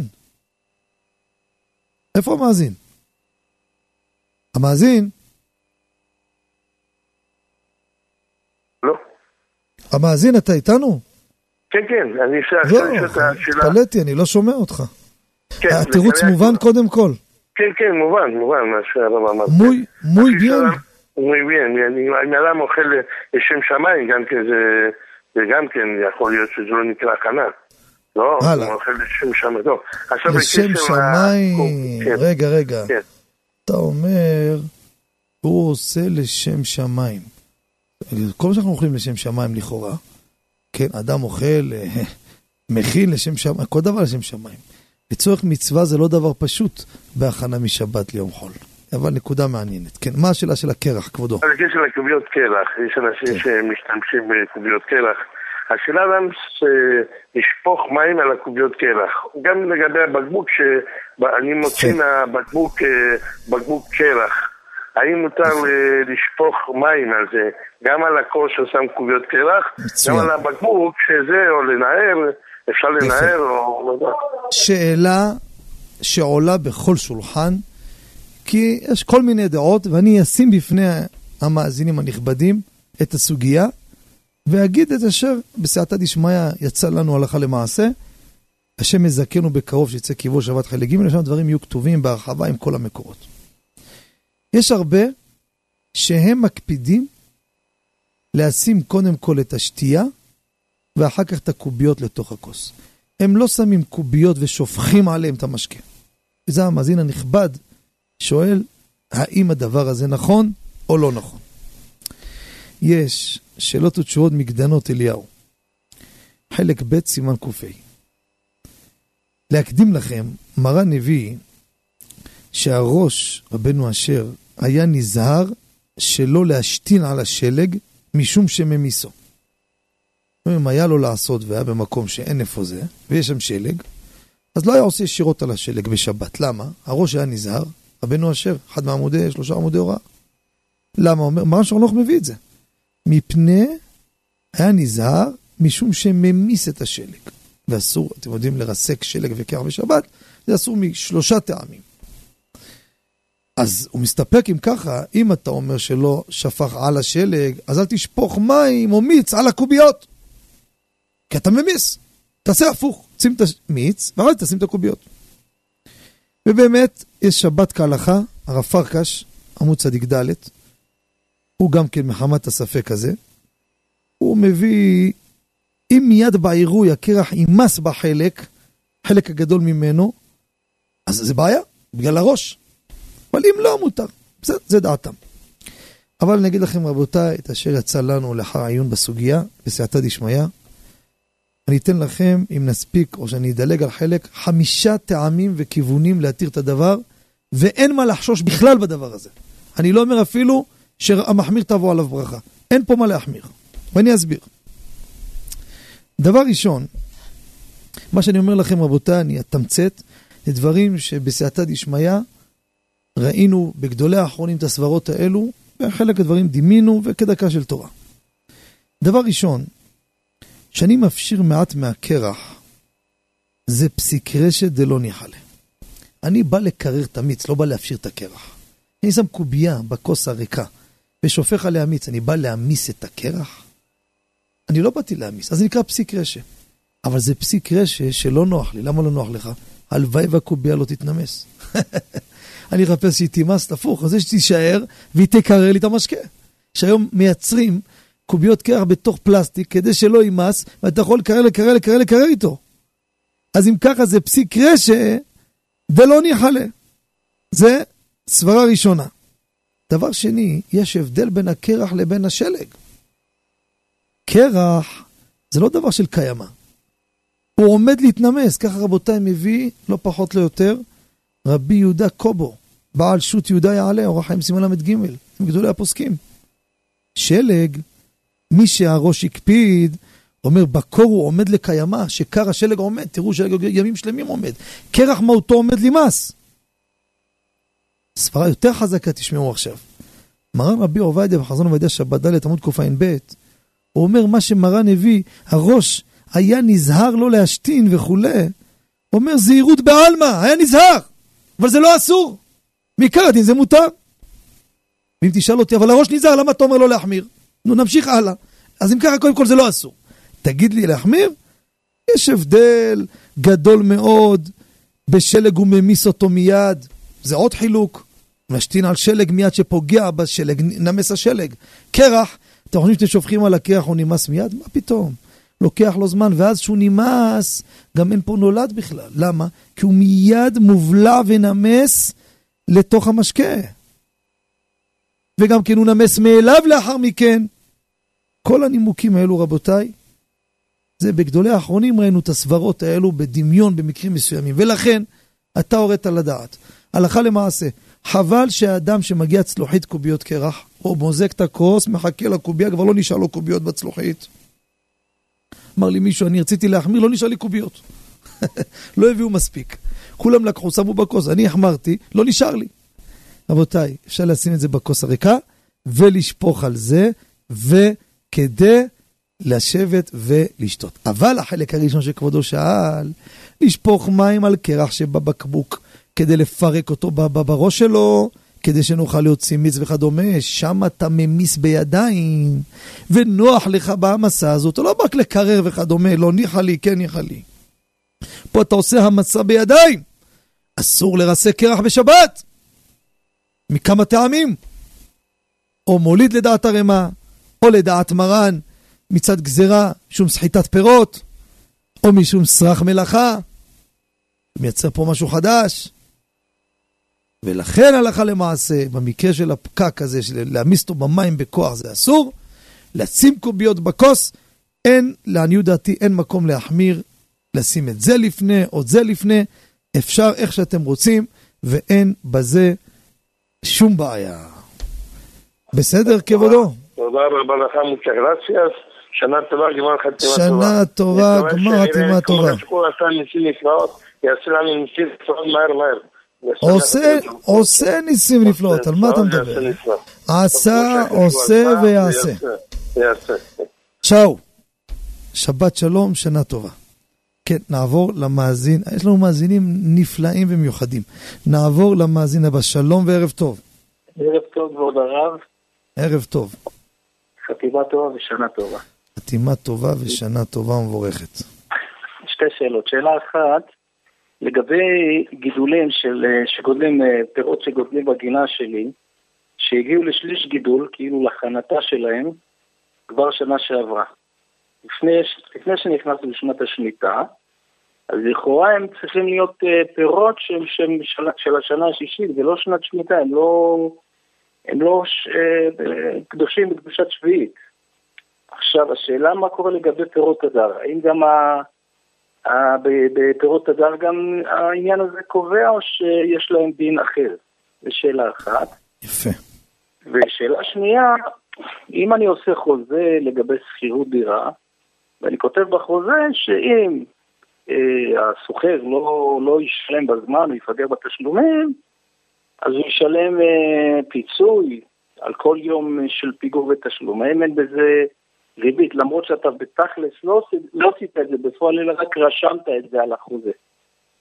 זה לשתי השאלות. כן, שאלות יפות מאוד וישר כוחך. אז בואו ניגע אחת לאחת. שאלה הראשונה שכבודו מביא, אז ככה, בקצרה אנחנו נתמצא את הדבר. כידוע, עונת המעשרות זה ט"ו בשבט, זה ראש הישנה לאילנות. שלא יהיה בלבול, רבותיי, אני רוצה לחדד את הדברים. עניין שביעית, קדושת שביעית חלה מראש השנה. אבל הפרי צריך להיות במצב מסוים. פרי שחנת אחר ראש השנה של השמיטה, יש בו קדושת שביעית. חנת לפני ראש השנה, או אחרי ראש השנה שהיא שנה שמינית, אין פה קדושת שביעית, חייב במעשרות. אם זה שנה ראשונה, אז יש לנו שם מעשר שני, עבדה. אם זה שנה שישית, אז זה ג' ו', זה מעשר עני. זה לגבי פירות. אתרוג, שימו לב, כך כותב באור לציון שביעית, פרק ב', סימן ח' ו', שתי סימנים. הביא אחד בן ציון אבא שאול. אתרוג, בן שחנת בשנה שישית, ונלקט, כתפו אותו, בשמיטה, בן שחנת בשביעית, לקטו אותו בשמינית, יש לנהוג בו קדושת שביעית מספק. ספק לכיתה או חנתה. וגם לגבי מעשרות, חייב בשני האופנים הביא, וממשיך בן ציון, רבותיי, שימו לב, גם לעניין הפקר, אומר, אין להיכנס לפרדס חברו, בשני האופנים אלו, ולקחת אתרוגים, אף אם השדה פתוחה, למה? זה ספק הפקר, זה ספק גזל. אם האתרוג נלקט בשנה השישית, אז אין בו קדושת שביעית. יפה, כל זה באתרוג. אבל, שימו לב, כל פירות הדר, אף שדומים לאתרוג, דינם ככל פירות האילן. רק אם חנתו בשנה השביעית, יש בהם קדושת שביעית. נקודה. מה זה חנתה? מחלוקת ראשונים. הרמב"ם, זה עונת מעשרות, זה שליש גידול. אם הגיע שליש גידול בשביעית, זה נקרא שהוא, יש לו קדושת שביעית. אם זה לפני כן, אז לא. וכך פוסק מרן השולחן ערוך, יורה דעה שלמד א', סעיף קכ"ה. שיטת הרש, זה רבנו שמשון בעלי התוספות על המשניות, בשביעית פרק ב' משנה ז', נפילת הפרח, כשהפרי מתחיל להיראות, זה חנת. אבל הלכה נפסק, כמו שהמאזין הנכבד אמר, כל פירות הדר. שליש גידול, זה הקובע. ולכן תלוי מתי זה גדל. אם זה לפני השביעית, אין לו קדושת שביעית. אם זה בשביעית, יש לו קדושת שביעית. זה לגבי הפרט הזה. לגבי הריבית שכבודו שאל לגבי ריבית פיגועים, אז אני רוצה גם לגוע לא רק בחוזה שכירות, גם בחוזה קנייה. שאלה קיימת בחוזה קנייה. אדם מעכב תשלום בחוזה, יש לו כנס. הכנס הזה לכאורה זה ריבית. אומר לו, אדוני, אם אתה לא שילמת, נגיד בדירה, דירה נמכרה ב2 מיליון. צריך לתת 4-5 תשלומים, כל תשלום לא תיתן בזמן, כנס כך וכך אחוזים. איך מתייחסים לזה? אז בקצרה אני אעמיד את הדברים, בקצרה. כנס בהלוואה, מרן מביא בקוף ע"ז סעיף י"ד, נגענו בזה באחד הפתיחים לפני 2-3. אדם אומר לחברות שמיים, לא יפרע לך את החוב לזמן פלוני, אני נותן כנס. הוא לא אמר שייתן ריבית, כנס. אומר מרן, זה הערמת ריבית. הנה, קחו דוגמה של הערמת ריבית. למה הערמה? תראו איזה תרגיל, במקום להגיד לו ריבית, לא, לא, לא, לא, לא, לא לוקח ריבית, חס ושלום. תשמע, אם יהיה עיכוב, תיתן. אז מה קרה? בסוף הוא התעכב ונתן. אומר מרן, זה אסור. אומר הרי מה, אם נותן מעות ומקבל פירות, מביא ריבש. שימו לב, זה לא הלוואה, זה כבר מחירה. ויש להקל בזה. כך מביא, במחירה, בתמצית העניין. גם כנס במחירה, כך כותב בברית יהודה, הרב בלוי עליו השלום, עמוד למתת, כנס, שימו לב, מתרבה בדרך מחר אסור. חד פעמי מותר. דהיינו, בוא נשים לב. יש תשלומים. אני נותן לך כנס על כל תשלום. הפרת חוזה. זאת אומרת, עיכוב התשלום, לכל תשלום יש כנס חד פעמי. זה מותר. אבל כנס מתרבה, תשמע טוב, שבוע הראשון תיתן אחוז, לא שילמת, תיתן עוד כנס, ולא תיתן עוד כנס. כנס מתרבה זה אסור, ולכן שימו לב עכשיו, עניתי לכבודו, גם שכירות, גם מחירה. עכשיו נגדיל ראש לכל בית שלא מוכרים וסוחרים. יש לכם מחירה של שירות חשמל, טלפון, מים. מה קורה אם שאתם לא משלמים? יש כנס, זה ריבית. הבנתי, כנס ריבית, חד פעמי, אמרנו אין בעיה. אבל מה קורה מתרבה? לא שילמת עוד חודש ועוד חודש, הריבית הלכה ורבתה. מה עושים במקרה כזה? פה רבותיי זה בעיה. זה בעיה של ריבית. אז באמת, הגאון האדיר עליו השלום, עוזב מנחמיה גולדברג, זה אצלי קדוש לברכה, הוא מה שרצה, הוא הביא, ועוד הרבה פוסקים הביאו, כך כתב חודשני, הוא הסתפק לגבי שירות טלפונים, אם זה בכלל, אין פה מחירה, סחירות שימוש בקו, לא נסתעף מדי, אבל מה שהפתרון שמביאים עושים חברת חשמל וכל זה, צריכים לשלוח להם מכתב, אני רוצה לשלם את החוב שלי, אבל תדעו לכם, אני מבקש את הריבית, אל תיקחו לי. והיה ואתם לא מוכנים, אני נותן את זה לא בשביל ריבית, אני נותן את זה כי אתם אונסים אותי, כי אם לא אתם נתקו לי את החשמל, אם לא תנתקו לי את המים, אם לא תנתקו לי את הטלפון, את הגז. לא להיכנס לזה בהתחלה, תשלם בזמן, אבל אם קרה וקרה מה שקרה, התשלום הוא לא על העיכוב המתרבה, הם קונסים, אתם אונסים אותי, אני חייב לקבל, אני חייב לחיות. חשמל, אני זכאי לזה. אתם באים ועושים עבירה ומנצלים, לא אכפת לכם מההלכה. אני בעל כוחי צריך לתת את זה לצערי הגדול, מה אני יכול לעשות? אני מגלה דעתי שהכנס שאני שילמתי, כך כותב בספר חודשני על ריבית עמוד קופטט, הגאון האדיר רב ניסים קרלי, צאצאי קדוש לברכה, וזה הפתרון לגבי זה. אבל בתמצית העניין, כנס לתשלום, בסדרת תשלומים, חד פעמי אין בעיה, מתרבה זה בעיה. כן, אנחנו צריכים... אם רק כתבת בחוזה, אתה כתבת את זה בחוזה, אבל תכלס לא לקחת, אסור, יפה מאוד. לקחת, הייתה שכוונה כאילו לשים את הבן אדם במסגרת. שאלה יפה כבודו שואל, בריבית, גם הסופר, גם העדים, גם הערב, כולם בבעיה. זאת אומרת שיש עדים ויש סופר, מי אמר שהוא ייקח לו בכלל? יש סופר, סוכם פה בעיה של ריבית, זה אסור. לא עושים חוזים, שעם סעיפים אסורים. זה ברזל. למה? כי על פי חוק ועל פי הסכם, זה מה שעשית. אתה אומר לי, אני לא אקח. כמו שאני אתן לך כבודו, הלוואה, 1,000 שקל, תחזיר לי 1,100. סיכמנו. אני אומר לעצמי ולמישהו, 10 עדים, אני לא אקח ממנו את זה. לא אקח. זה ריבית. סיכמנו ריבית, נקודה. הרי בפוטנציאל, באפשרות, אני יכול לקחת. זה דבר שהוא אסור.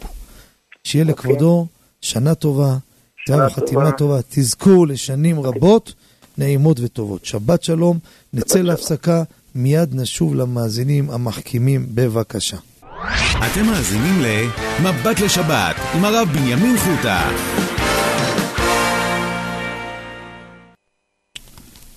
שבנו מהפסקה, ניגש למאזין הבא. שלום וערב טוב. שלום עליכם כבוד הרב. תודה רבה על התוכנית, את כל החיזוקים. שתי שאלות קטנות יש לנו הרב. לגבי זמר שמרקיד מעורב, האם מותר לשמוע אותו? שירים שלו. ולגבי אם אדם מסופק, אם אמר המלך המשפט, מה הוא עושה? ככה, שאלה ראשונה, שאלה מאוד מאוד רגישה, ואנחנו צריכים לתת לה משקל, אבל אנחנו צריכים תמיד להבחין בין שאלה בהלכה לבין שאלה בהשקפה. כמובן, אני אתחיל מהשקפה, כי זה דבר חשוב ובסיסי מאוד בחיים שלנו. אני לא ארצה שבבית שלי יקשיבו לזמר אפילו דתי, שהוא מופיע בפני אנשים מעורב, חד משמעית. אנחנו לא יכולים לגבות ולתת, עוד בפרט, שילדינו יקבלו איזו הערכה, דברים שאנשים... הם סוגדים ומעריכים, אנשים מהסוג הזה, וזה גרוע מאוד. הייתי פעם הזמנתי לאיזה חופה בבאר שבע. שמעכם, השם עשו אותם בתשובה שלמה. ממש מצב היה לא פשוט, הייתי חייב לעשות את החופה הזו. ממש היה שם באמת בעיה של חוסר צניעות, ממש קיצונית. ואומר לי שזמר פלוני ידוע אמור לבוא לפה. בסדר, מוזמן לברך ברכה, נו, אם אני פה, אז גם הוא יש לו סיבה למה הוא פה. הוא אומר לי, הוא חוזר ב-12:30 בלילה לחפלה להרקיד את כולם. וזה זמר שמשמעים אותו בערוצים בעוונות הרבים. אז אני ודאי מסכים שבחינה השקפתית, חד משמעית, אסור שיהיו במחננו סוג זמרים כאלו. ודאי, אם אנחנו באמת שומרים על תואר המחנה, חד משמעית. אבל הלכתית, אנחנו צריכים לדעת, יש הלכה, ויש השקפה ומה ראוי, וזה דבר שצריך לשים לב, וכל החיים יש הלכה ומה הנהגה. הנהגה זה לא פחות מההלכה האמת, אבל מה ההלכה? אז יש לנו תשובה של פוסק הדור הקודם, הגאון האדיר רבי משה פיינשטיין, אגרות משה באבן העזר, חלק א' סימן צדיק ו'. היה שם זמר אחד, היה בן תורה, אז חזקת כשרות. הסיפור היה ככה, שר שירי קודש. אחרי זמן הוא התקלקל והתחיל לשיר ולהרקיד במעורב. והשאלה הייתה אם מותר לשמוע את השירים שלו שהוא שר לפני שהוא התקלקל. שימו לב את השאלה. לא כשהוא מקולקל, אלא לפני שהוא התקלקל. רוצים לשמוע את זה. מה הרעיה שרב משה פיינשטיין אומר שזה מותר? תשמעו איזה ראיות חזקות. יש בגמרא כמה תקנות שתיקן יוחנן כהן גדול. נקראו על שמו, זה תקנת יוחנן כהן גדול. מי זה יוחנן כהן גדול? למה לא אמרתי רבי יוחנן? יש סוברים, זה אותו אחד ששימש 80 שנה היה כהן גדול. ולבסוף בר מינה נעשה צדוקי. ושם התקנות שהוא תיקן והתקבלו בישראל נעשו הלכות קבועות.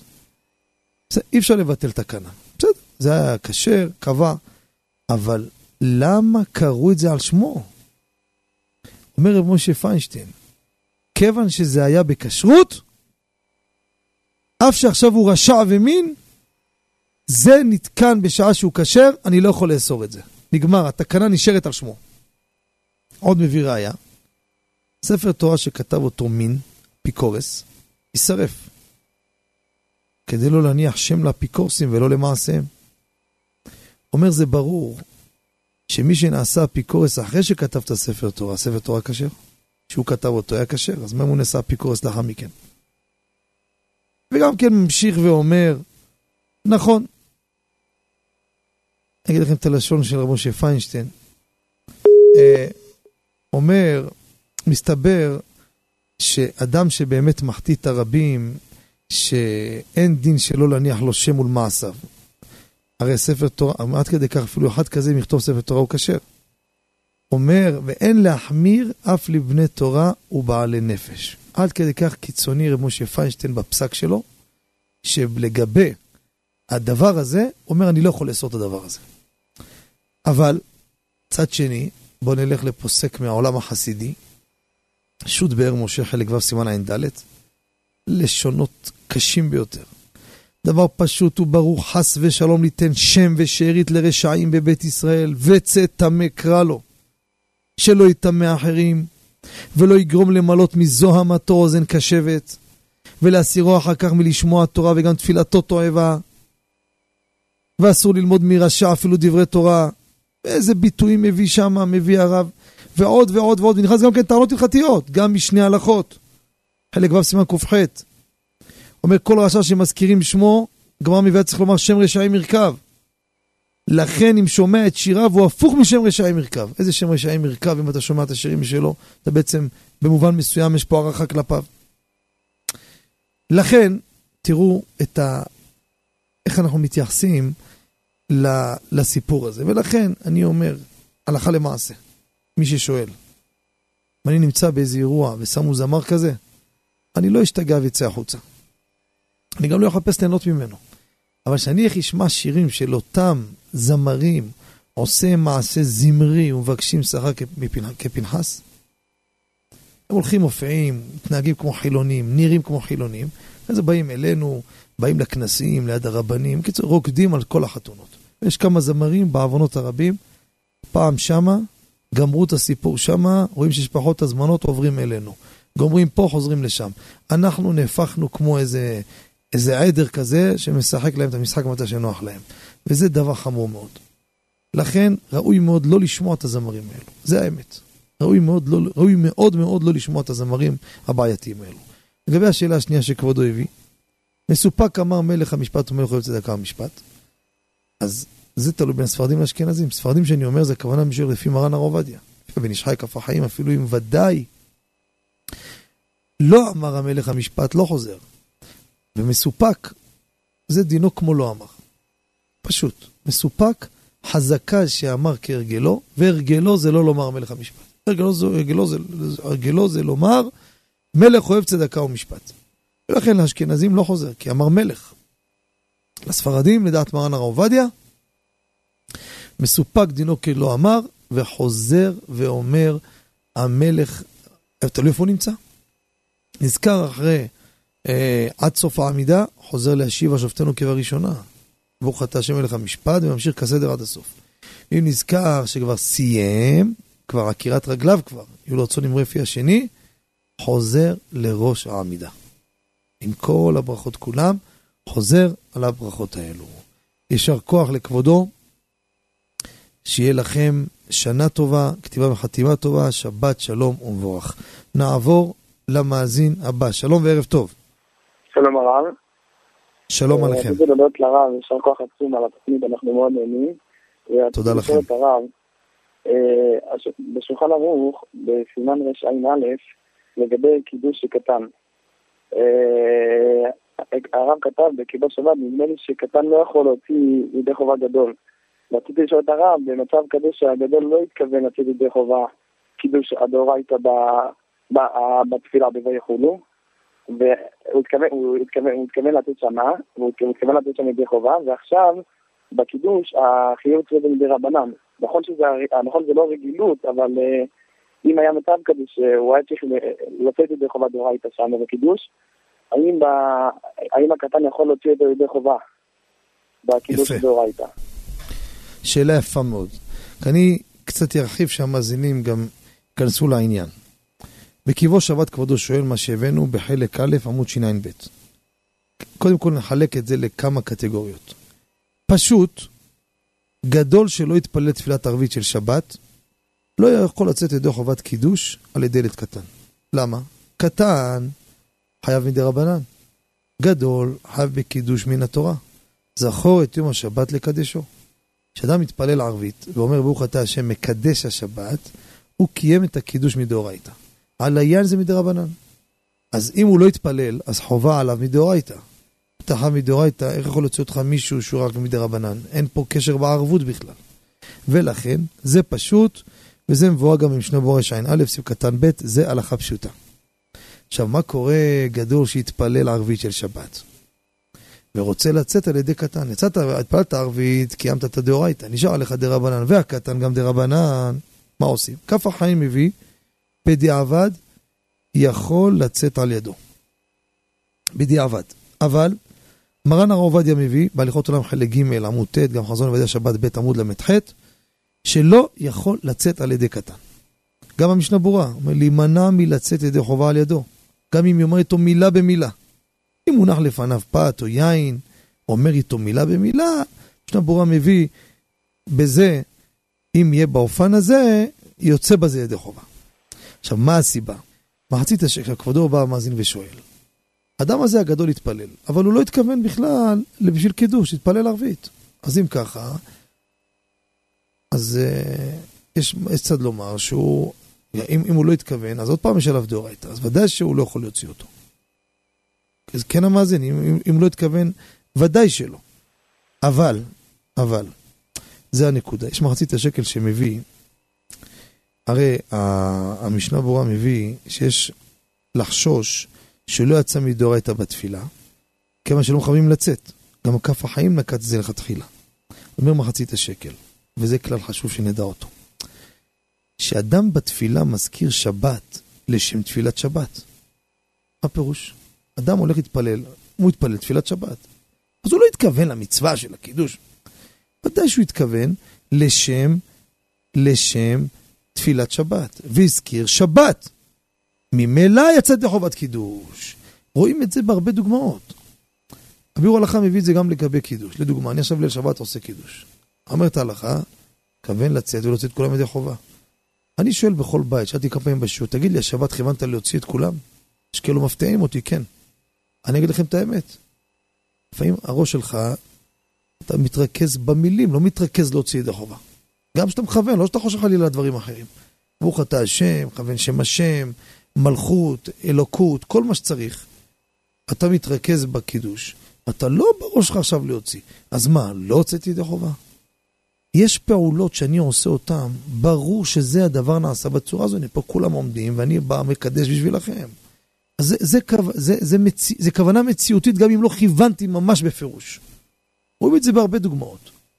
אומר מחצית השקל, כשאתה בא להתפלל ערבית, איזה ערבית אתה מתפלל כבודו? ערבית של שבת. מה, סתם מתפלל ערבית? ערבית של שבת. ערבית של שבת, לשם שבת. במילה אם זה לשם שבת, יצא גם ידי חובת קידוש. ולכן, במקרה כזה, אם הוא מחזיק, אומר משנה ברורה, מחזיק מולו את הפת או את היין, ואומר מילה במילה איתו, במקרה כזה זה יהיה אפשרי, במקרה מסוים לצאת על ידו. בסדר? כן, שיהיה לכבודו שבת שלום וגמר חתימה טובה. אנחנו עוברים למאזין הבא. שלום וערב טוב. שלום עליכם הרב. שלום וברכה. שלום עליכם. הרב, אני מכילה שתי שאלות קצרות. שאלה בשנה שאלו אותי, אם אנחנו שמים מים חמים מכלי ראשון בשבת לתוך קערה בשביל לחמם מטרנה, לפני התלחץ של שבת אני יודע שזה מותר. השאלה, כיוון שאת המים אחרי זה אי אפשר ליטול איתם ידיים, כי זה מים שעשו איתם מלאכה, אז לכאורה אין פה בעיה של ביטול כלי מהחנו, כי המים יכלו להשתמש איתם, עכשיו לא יכולים להשתמש איתם. זה שאלה ראשונה. שאלה שנייה, יש פה מעניין הרב בתל אביב, מצומצם ומשלימים, ככה 10 אנשים, 6 שלא התפעלו ועוד משלימים. אז ככה שעושים חצי תפילה, כי אין זמן, אנשים צריכים לעשות לעבודה בשחרית. שאלה אם אפשר לעשות נשיאת כפיים בתפילת שחרית, בתפילה הקצרה הזאת, שיישר כוח ושבת שלום. שאלה ראשונה, שאלה מעניינת, ואנחנו ניגע בכלל 2 או 2, וזה ייתן תשובה גם לכבודו, וזה ייתן למאזינים גם עם כלל חשוב להרבה דברים לגבי ביטול כלי מחלה. המאזין נכבד שואל, כידוע מרן מביא בסימן קופסא סעיף ב', מים שאנחנו השתמשנו בהם לקרר דבר, נאסרו לנטילת ידיים. אז הוא שואל, אם לקחתי בשבת בקבוק של דייסה או מטרנה חם, שמתי בתוך קערה של מים, פסלתי אותם לנטילת ידיים. אז אם פסלתי אותם, אז בעצם הרסתי אותם. ואדם שמבטל כלי מחנו בשבת, מה פירוש? לוקח דבר והורס אותו, זה איסור ביטול כלי מחנו.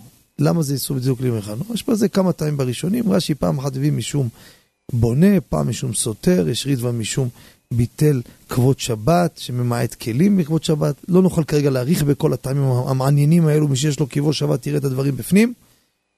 אז המאזין הנכבד שואל, הנה, פה אני הורס את המים, פסולים לנטילת ידיים. שתי תשובות בדבר. והתשובות רבותיי הם כללים שחשוב שנדע אותם. פה זה יפתור את הבעיה מהר, אבל נדע אותם לעוד הרבה דברים. מה זה ביטול כלי מהיכנו? ביטול הכלי מייעודו. לדוגמה, יש לי פה צלחת, שמים באוכל, ושמתי בפסולת שהיא מוקצה, אז עכשיו אני לא יכול לטלטל אותה, אז אני ביטלתי אותה מהיעד שלה לאכול, אני לא יכול לטלטל אותה. זה ביטול כלי מהיכנו. אבל אם אדם שם משהו בפח אשפה, פסולת שהיא מוקצה, הוא ביטל כלי מהיכנו? לא. אומר החזון איש, זה ייעודו של הפח. הפח מיועד להחזיק בו פסולת. אז לא ביטלתי כלי מהיכנו, זה ייעודו. לפי הכלל הזה, טרף ניגע בעוד תשובה שנייה לשאלה היפה הזו. המים למה מיועדים? מיועדים, נכון, גם לטול ידיים. צודק. ופה פסלתי אותם, יפה. אבל הם מיועדים לעוד דברים. מה זה ביטול כלי מהיכנו? ביטולו מיעודו שאני לא יכול להשתמש בו, לא שסתם מעטתי בשימוש. גם אדם שמלכלך צלחת הוא עכשיו פחות שימושים יכול לעשות. שאני לא יכול להזיז את זה בכלל. אי אפשר להשתמש בזה כבר. כיוון שאי אפשר, זה ביטול כלי מהיכנו. פה אתה יכול לעשות דברים אחרים, תשתה את המים האלו, תשטוף במים האלו. נכון, ייעוד המים זה להרבה דברים, לשתייה, לשטיפה, לקירור. במקרה הקירור פה פסל אותה מנטילת ידיים. נכון, פסול לנטילת ידיים, מסכים איתך, אבל יש לה עוד ייעודים. זה דבר אחד. על אותו משקל, כשאפשר לעשות עוד דברים, תראו בכיבוד שבת באחרונים הבאנו בזה קצות השולחן, הרב נאי, כרגע זה לא מולי, אבל כשאני יכול, הבלעתי את זה גם בטעם הראשון, זאת אומרת, מה היעד שלו, זה גם היעד שלו, שימו לב, היעד של המים. זה גם לצורך לקרר דבר חם, שימו לב. זאת אומרת, זה היעד שלהם, אף שאני אגרום דברים אחרים שלא יהיו. בנוסף, יש לזה עוד שימושים. אז משתי הכיוונים האלו, אין בזה איסור. לגבי ברכת כהנים בקצרה, אומרים לי פה ישר 2 דקות, אני לא שמתי לב לשעון. בקצרה, מה שצריך לעשות זה ככה הכי טוב רבותיי. צריך הכהנים לגמור את העמידה, ושהחזן יגיע לרצה, ירים את הכל שנייה רצה, והכהנים יעלו לברכת כהנים. אם הם ממהרים מאוד, וזה מעכב את הציבור עד שהם גומרים, והחזן מחכה ברצה, שימו לב, במניין קבוע, שאם אנחנו נעשה, לא נעשה את מה שאני אמרתי, יתבטל ברכת כהנים, תראו תשובה בלי בדילחתה, הלכה למעשה, שהכהנים יעקרו את רגליהם רבותיי, באמצע העמידה יעשו ברכת כהנים וימשיכו את העמידה. והכי טוב, שיעשו את העמידה במקום שהם צריכים לעשות ברכת כהנים. ואז הם מיד מסתובבים, עושים ברכת כהנים, חוזרים וממשיכים את העמידה של הלחש, הרוויחו ברכת כהנים, הייתה מנחה קצרה, החזן הגיע לרצה, בזה נגמר הסיפור. זה היה בקצרה, כי כבר הגיעה התוכנית לסיומה. אנחנו נודה לקודשה ברכו על התוכנית הראשונה לשנת תשפ"ב. כן, שכחתי לומר למאזין, תודה רבה ושנה טובה. אנחנו נודה לצוות המסור, יצחק בן חיים, וכן שמחה בונים. תנמיך טיפה את המוזיקה. לכל המאזינים הנכבדים, שיהיה לכם שנה טובה, גמר חתימה טובה, נשתמע יום שלישי הקרוב, ערב הסליחות שלפני יום הכיפורים, 2 בהלכות יום כיפור, ובעזרת שם לתושבי אשקלון, השבת הזו בשכונת העתיקות, שבת שכולה תורה, שיעורים, חיזוקים בעזרת השם, השם יעזרנו על דבר כבוד שמו, שיהיה לכולכם גמר חתימה טובה, שבת שלום, שנה טובה, היו ברוכים ונשתמע.